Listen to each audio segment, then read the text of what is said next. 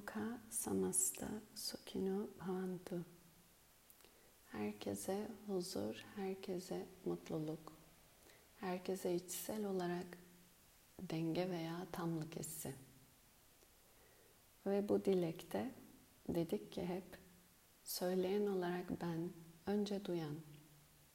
Dolayısıyla bunun içerisinde, bunun gerçek olması için de varlığımla destek yapabilecek ne varsa herkesin iyilik, herkesin tamlık veya denge bulması için.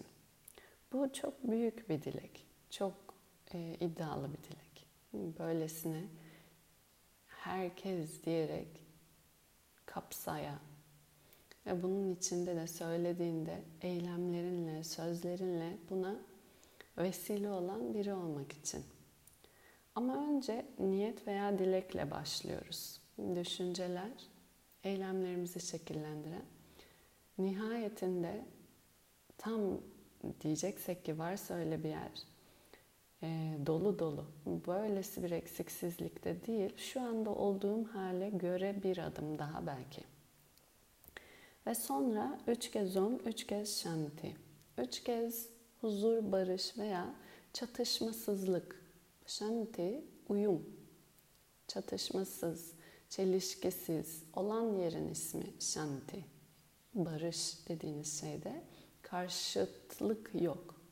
O yüzden de onun ismi uyum ya da başka bir dille harmoni. Üç kez. Birincisi kendim için. Fiziki beden hastalıklarıyla, virüsler, bakterilerle büyük savaş alanları olmasın. Çünkü fiziki sağlık da bir huzur hali. Aynı zamanda zihinsel olarak yine ben kendi içimde bir huzur hali, düşüncelerim de birbiriyle çatışmasın. İlk şanti kendi fiziksel ve zihinsel dengem veya huzurum için. İkinci şanti ben kendi içinde bütünlüğünü korumaya çalışan bir parça olsam da dışarıdan başka parçalar bu varlıkla veya parçayla çatışmaya girebilir. Yani diğer tüm canlılarla, hayvanlar, bitkiler ve insanlar. Diğer canlılarla beraber şanti, huzur yani çatışmasız beraber uyum.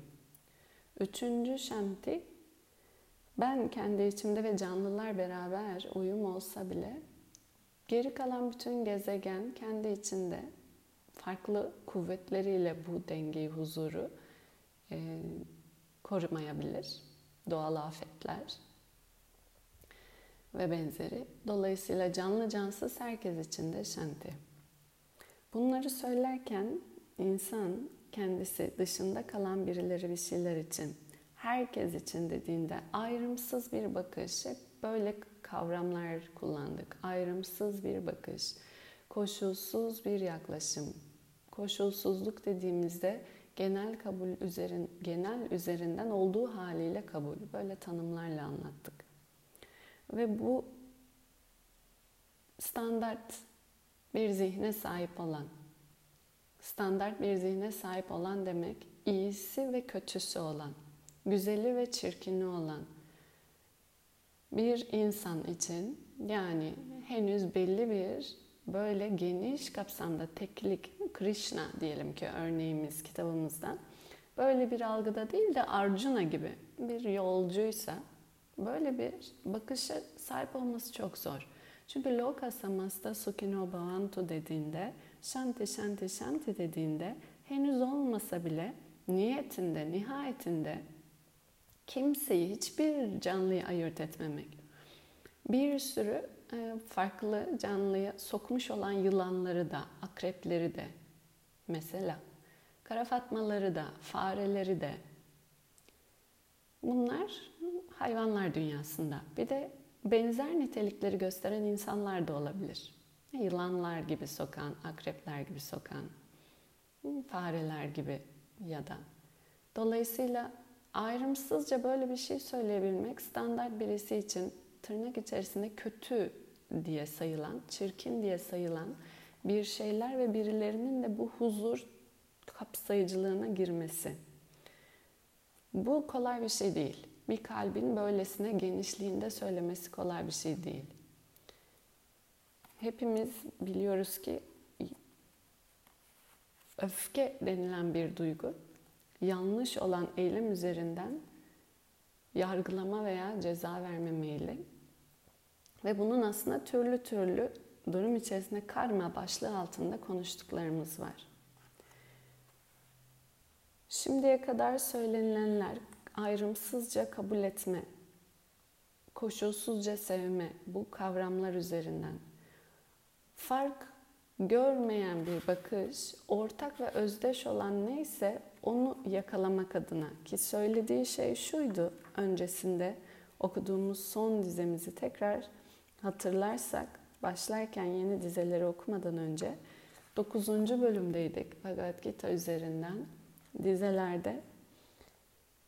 Demişti ki çok yanlış edimlerde bulunan bir kişi bile eğer ayrıksılık hissinden azade bir şekilde beni ararsa o iyi insanlar arasından biri olarak sayılır. Çünkü kısa zamanda zihni darma, bütünün dengesi, bütünün uyumu, iyiliği gibi bir kavram verebiliriz. Bir hale erişir, ebedi huzuru ve barışı bulur. Ve kesin olarak bil ki karşıt bir mücadele, teslimiyet, buna aşk, koşulsuz sevmek, kabul etmek, bhakti Sanskrit kelimesiyle kullanmıştık. Buna sahip olanlar asla yok olmaz. Şimdi bu cümlelerin, bu söylediklerinin bundan sonra devamında gelecek bölümle ilişkisinde, şu anda bugün de konuştuğumuzda, baktığın herhangi bir yerde, ne iyi ne de kötü diyemeyecek kadar her yerde, dolayısıyla her şeyde, aynı ve özdeş olanı görebilen bir bakış. Buna üçüncü göz veya zihnin her hale eş yaklaşımı yoga tanımlarıyla anlatmıştık. Ya da kalbin ayrımsızca her şeyi eş kabul edebilmesiyle bhakti, koşulsuz sevme veya koşulsuzca, ayrımsızca kabul edebilme. Her şeyin bir arada, bir uyumda ve dengede, dharma, bütünlükte olduğunu zihinsel yani sorgulamayla bilmesen bile ya da öyle o an görmesen, hissetmesen bile buna dair bir güven hissi. Bu güvenin ismi zaten teslimiyet veya bhakti.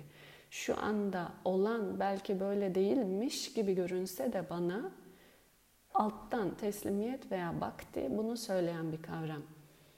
Biliyorum ki dharma yani genelinde bütün parçalar, her şey bir arada kusursuzlukla. Bu ne demek?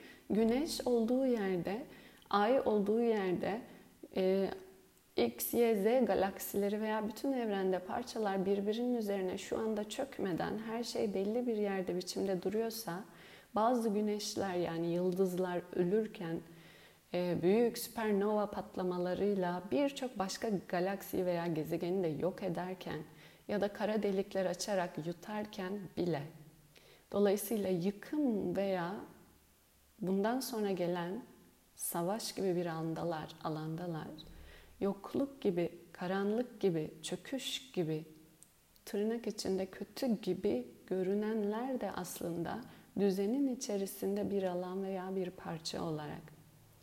Bütün düzen yapısında ve gerektiği yerde de ona göre biçimde ki eylem gelen sonucuyla zaten kişiyi bağlama, karma, eylem diye çevirmiştik.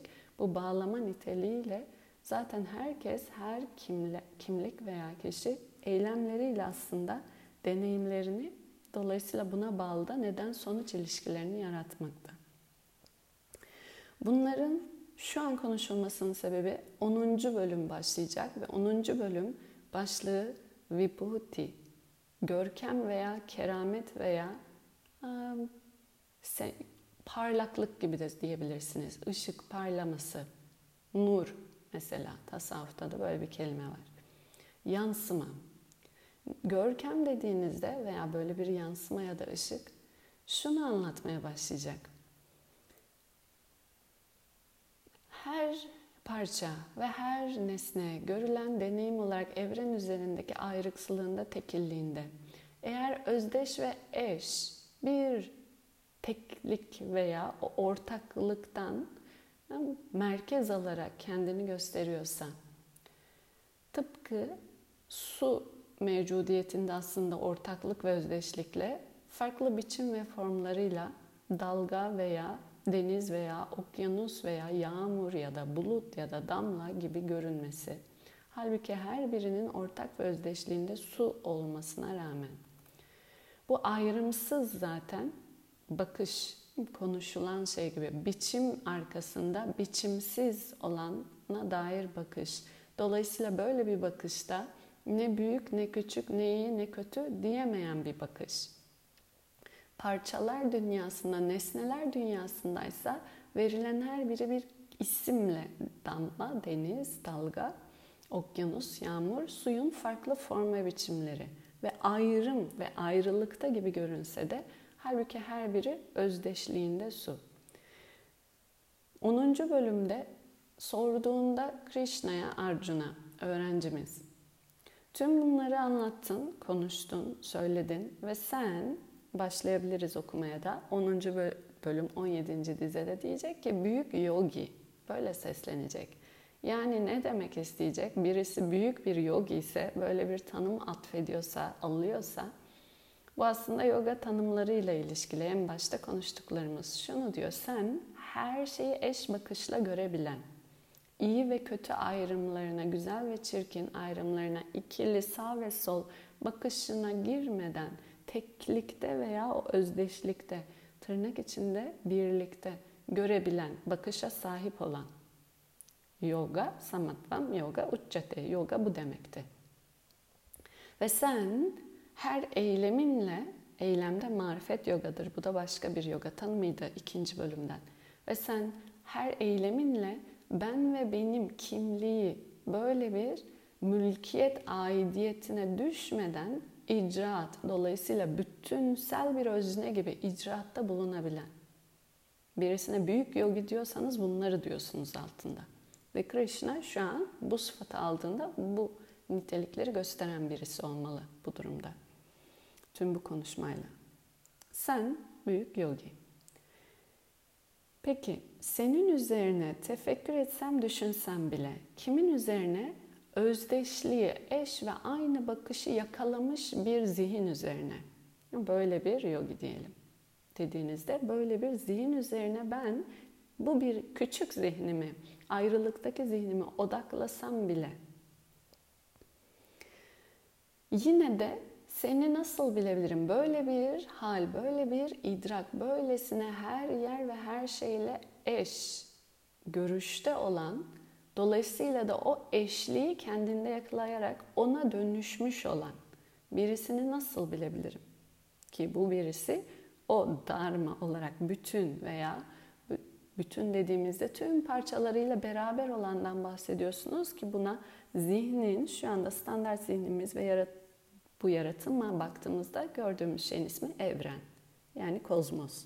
Dolayısıyla bütün kozmosu kendinde sanki bulmuş, keşfetmiş birini nasıl bilebilirim? Böyle bir soru sormuş oluyor.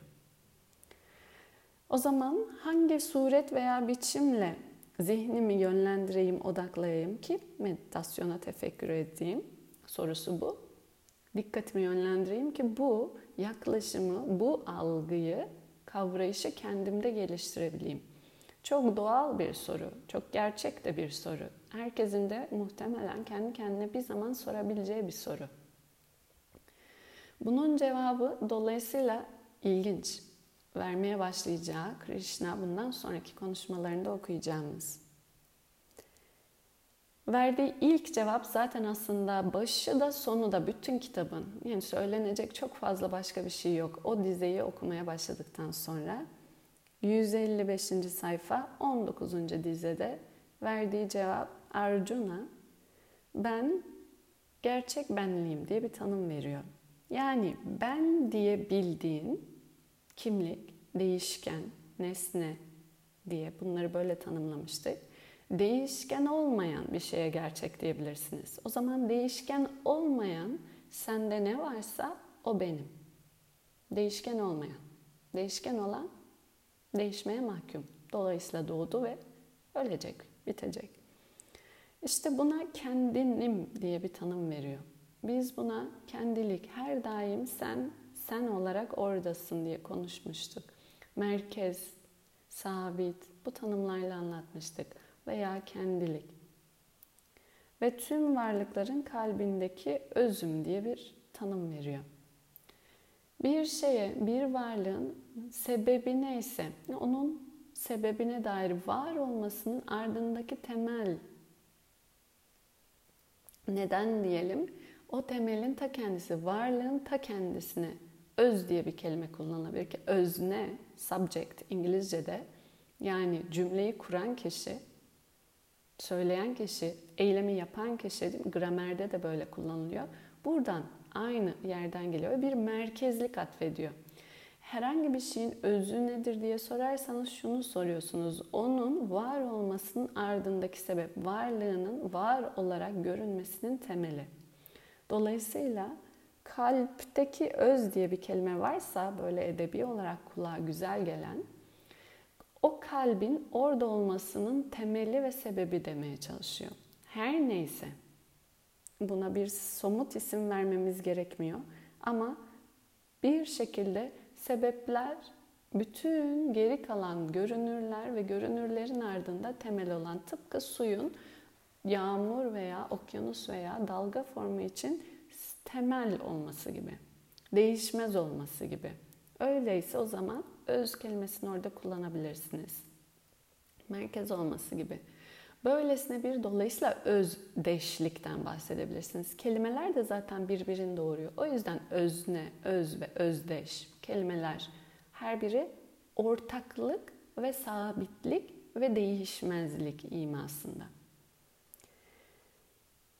Bu cevap pek çok aslında bundan sonra söyleneceği de açıklama ama şu anda çok daha derin ve ağır veya yoğun konuşmalarla bilmece gibi duruyorsa söylenebilecek şu var.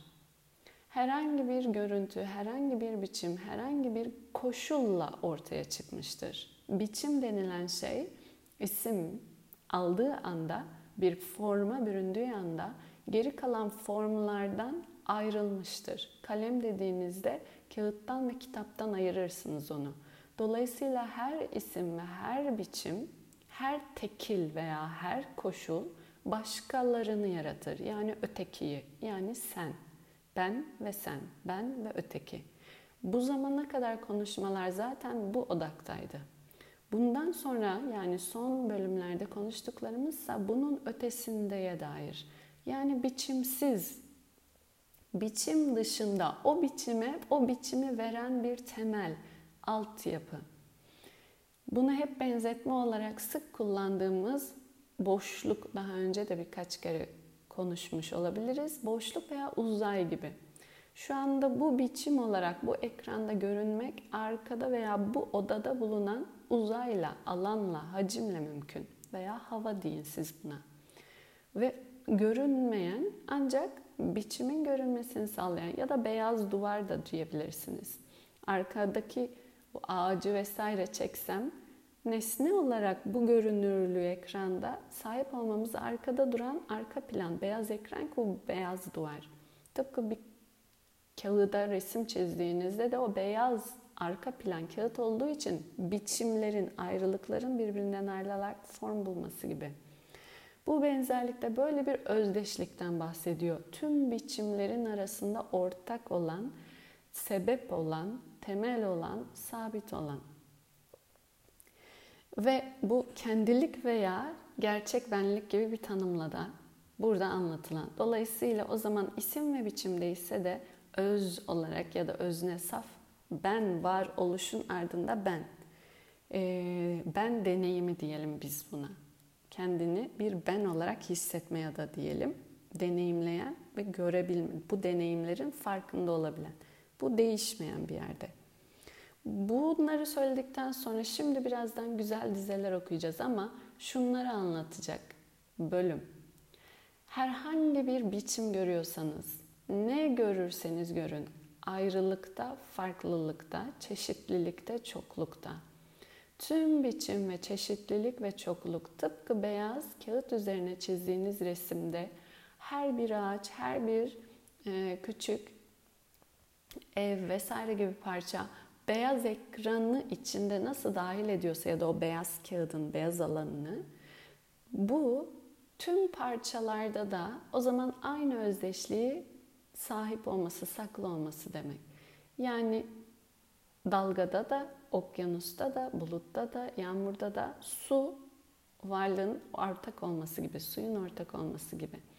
O zaman Arjuna'nın şu sorusuna geri dönelim. Başladığımız yer buydu, on yedinci dize. Ben o zaman böylesine bir idrak, böylesine bir biçimsizlikte olanı, yani beyaz ekranı, beyaz duvarı veya uzay ya da boşluğu, yani biçimsiz olan özdeş veya eş, her şeyde öz tırnak içinde olanı idrak etmek istiyorsam, anlamak istiyorsam, tırnak içinde gerçek benlik ya da kendilik ya da başka bir ismiyle buna nasıl odaklanabilirim? Bunu nasıl zihnimde tasavvur edebilirim, anlayabilirim, çağırabilirim? Neyin üzerine zihnimi yönlendireyim ki bana bunu göstersin ve bende bu algıyı çağırsın? Bundan sonra Krishna'nın verdiği cevap ne istersen olacak. Çeşitlilik ve çoklukta, ayrımda hangisi üzerine diye soruyorsanız, ancak bir ortaklık ve özdeşlik arıyorsanız, o zaman hangi parça veya ayrım olursa olsun neyin üzerine zihni yönlendirirseniz size aynısını, aynı yere, aynı şeyi konuşur. Bu yüzden de ne görürseniz görün, gördüğünüz şey özetle kendinizde saklı olandan başka bir şey değil. Bu durumda da kendini görmek isteyen dışarıdaki tüm nesnelere, biçimlere bakabilir. Her biri kendini konuşur veya kendini gösterir ona. Çünkü her biri o ortak kendilik veya benlik bu tanımda. Ve sonra söyleyeceği şeyler birkaçını okuyacağız. Diyecek ki yirmi beşinci dizede burada bir sürü farklı isim geçiyor. Mitolojiyle de bağlantılı hikayeler. Onları bilmesek bile diyeceği şu özetle. Om titreşimi, yirmi beşinci dize. Tek eceli om titreşimi, bir ses, varoluşun ve kapanışın tüm evrenin kozmik sesi diye geçer.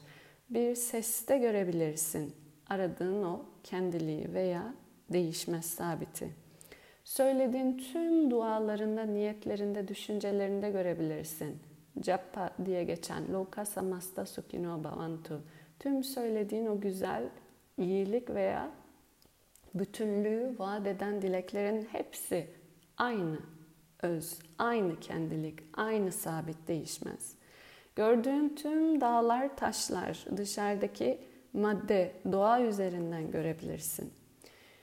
Aynı öz, aynı kendilik. yirmi dokuzuncu dizeye bakarsan, bakarsak devamında tüm, burada yine isimler geçiyor ama kastettiği, açıklama yapacağım. Ananta dediği tüm bu sonsuzluk, sonsuzluk demek ananta. Sonsuzluk kavramında görebilirsin onu. Potansiyel her şeyin içinde saklı olmakta. Sular, bütün okyanuslar ve denizler, ölümün ta kendisinde görebilirsin. Sadece doğum değil, ölümün ta kendisi de o aynı kendilik ve özdeş olanın veya işin. Burada söylediği de o. Herkesi hizaya sokanlar arasından ölümün efendisi. Bu ayrımı, bu ger değişkenliği unutanlara hizaya sokma benzetmesi yapıyor. otuz iki ile devam ediyor. O zaman başlangıç hem orta hem de yaratılışın sonu. Bilgeler arasından kendini bilmeyim. Kendini bilmenin ta kendisi zaten diyeceksek ki öyle bir öz varsa onu bilmek. Tartışmalar arasından ben hakikate götürenim. Gerçeğin arayışının ta kendisi yine aynısı. Şu anda yapılan sadhana bir gerçek arayışı. otuz dördüncü dize devam edecek. Ben her şeyi elinden çekip alan ölüm. Ben gelecek olan tüm bolluk bereketim. Hem ölüm hem de zenginlik. İkisi birden. Hem yokluk, o yüzden elinden almak. Dolayısıyla tek başına seni senle bırakmak. Eğer bir kendilik arıyorsanız her şey gitse de kendiniz geriye kalır. Demek ki o her şeyin elinden çekip alındığında da kalan ve bir şeyler gelirken gelen şeylerin de hepsi bolluk, bereket, zenginlik. Ve buna dair bolluk, bereket, zenginliğin ayrıntısını yapıyor. Ben tezahür etmiş somut formlar arasında ün, zenginlik, söz, hafıza, zeka, şans, denge. Gördüğün ne varsa. Hem yıkım, yok oluş hem de beraberlik ortaya çıkış adına. otuz sekizinci dize devam ediyor. Ben kendi üzerinde hükmetme yetisine sahip olmak isteyenler için hüküm. Kendi kendini irade ve kontrol de aynı. Kendilik veya o özdeş sabit. Veya başarı ardında bir adalet dharma varsa onun kendisi. O düzen. Veya sırların ardındaki sessizlik. Ses kadar sessizlik. Bilgiye sahip olanlar içinse bilginin kendisi. Dolayısıyla otuz dokuz bir nevi özet niteliğinde her şeyin nedeni olan neden ve o benlikten veya özdeşlikten veya sabitten ayrı ne canlı ne de cansız bir şey var. Eğer bir küçük bir zerre, küçük bir itkiyle bir zaman, uzay ve zaman aslında evren patladıysa bunun ismi Big Bang, fizik tanımıyla büyük genişleme, patlama değil aslında. Nokta bile olmayan küçüklükte, noktadan da yani atomdan bile küçük bir tekillikten genişleyen bir evren şu andaki teorisiyle. Zaman ve uzayın ortaya çıktığı bir an. O zaman zaman ve uzayın ortaya çıkışı o tekilliğin içinde saklı olan neyse onun kendisi. Ve zaman ve uzay olarak ortaya çıkan bütün geri kalan parça ve çokluk da o zaman ve uzay olarak tekillikte saklı olanın yine kendisi. Dolayısıyla bir biçimsiz olandan biçimin tohumu uzay ve zaman ve daha sonra daha biçimlilik ve çeşitlilikle evren ve parçaları içerisinde olan. Bu dolayısıyla aslında şu an söyledikleri ne varsa parça, ne varsa çok veya çeşit veya ayrı aslında her biri özdeş veya eş olan tırnak içinde onun veya teklik veya nihai sabitin kendisi ki bu sen diye ben yani bildiğinde de aynı özdeş ve eş. Dolayısıyla kendini bilen denir ki bilinebilecek her şeyi bilir. Bu Upanishad'ların yani Bhagavad Gita'nın dizesidir. Çünkü kendilik veya benlikte saklı olan geri kalan her şey de özdeş ve eştir. Veya kendini bilen tüm geri kalan yaratılışın ardında Sokrates'e göre ilahlarını bilir. Tasavvufa göre Rabbini bilir. Fark etmeyen isimler, fark aslında ayrım olarak gören gözde. Ayrım olmayan göz için dolayısıyla onuncu bölüm bu okuduğumuz Vibhuti ve aynı özdeş ve eşi görebilme, her zaman önce kendi içine doğru bakabilme. O zaman kendinde yakaladığı tüm karanlıklar da dışarıdaki karanlıklardan bağımsız değil. Ya da kendindeki tüm aydınlıklardan. Ne ararsan kendinde ara diye bilgelerin de sözü bu nedenle. onuncu bölümde bize bunun ilhamı, tekrar anımsatması. Üç kez om sesiyle o seste de saklıymış. Dolayısıyla sesi de bu sefer öyle bir dikkatle dinleyebiliriz. Ve tüm dualardaki niyetteyim dedi. Devamında gelen herkese iyilik, herkese tamlık, bütünlük, bolluk, bereket dilekleri de aynı yere, aynı yerde. Nefes alarak. Om.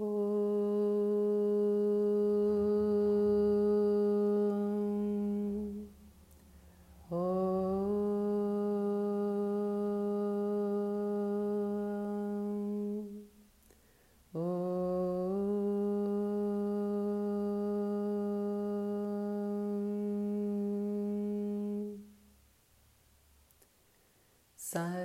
Sarvesham swastir bhavatu, Sarvesham shantir bhavatu, Sarvesham purnam bhavatu, Sarvesham mangalam bhavatu.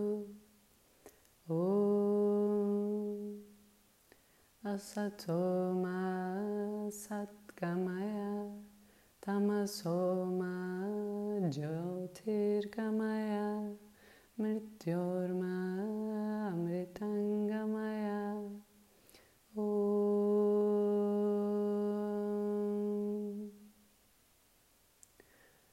purnamada purnamitam purnat purnamudachyate purnasya Purnamadaya Purnameva Shashyate.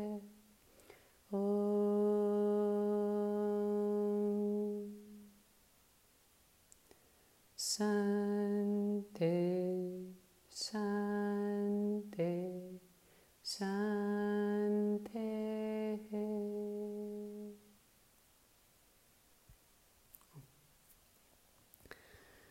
Om ayrımsızca herkese şanti, huzur ve barış. Görüşmek üzere, hoşça kalın.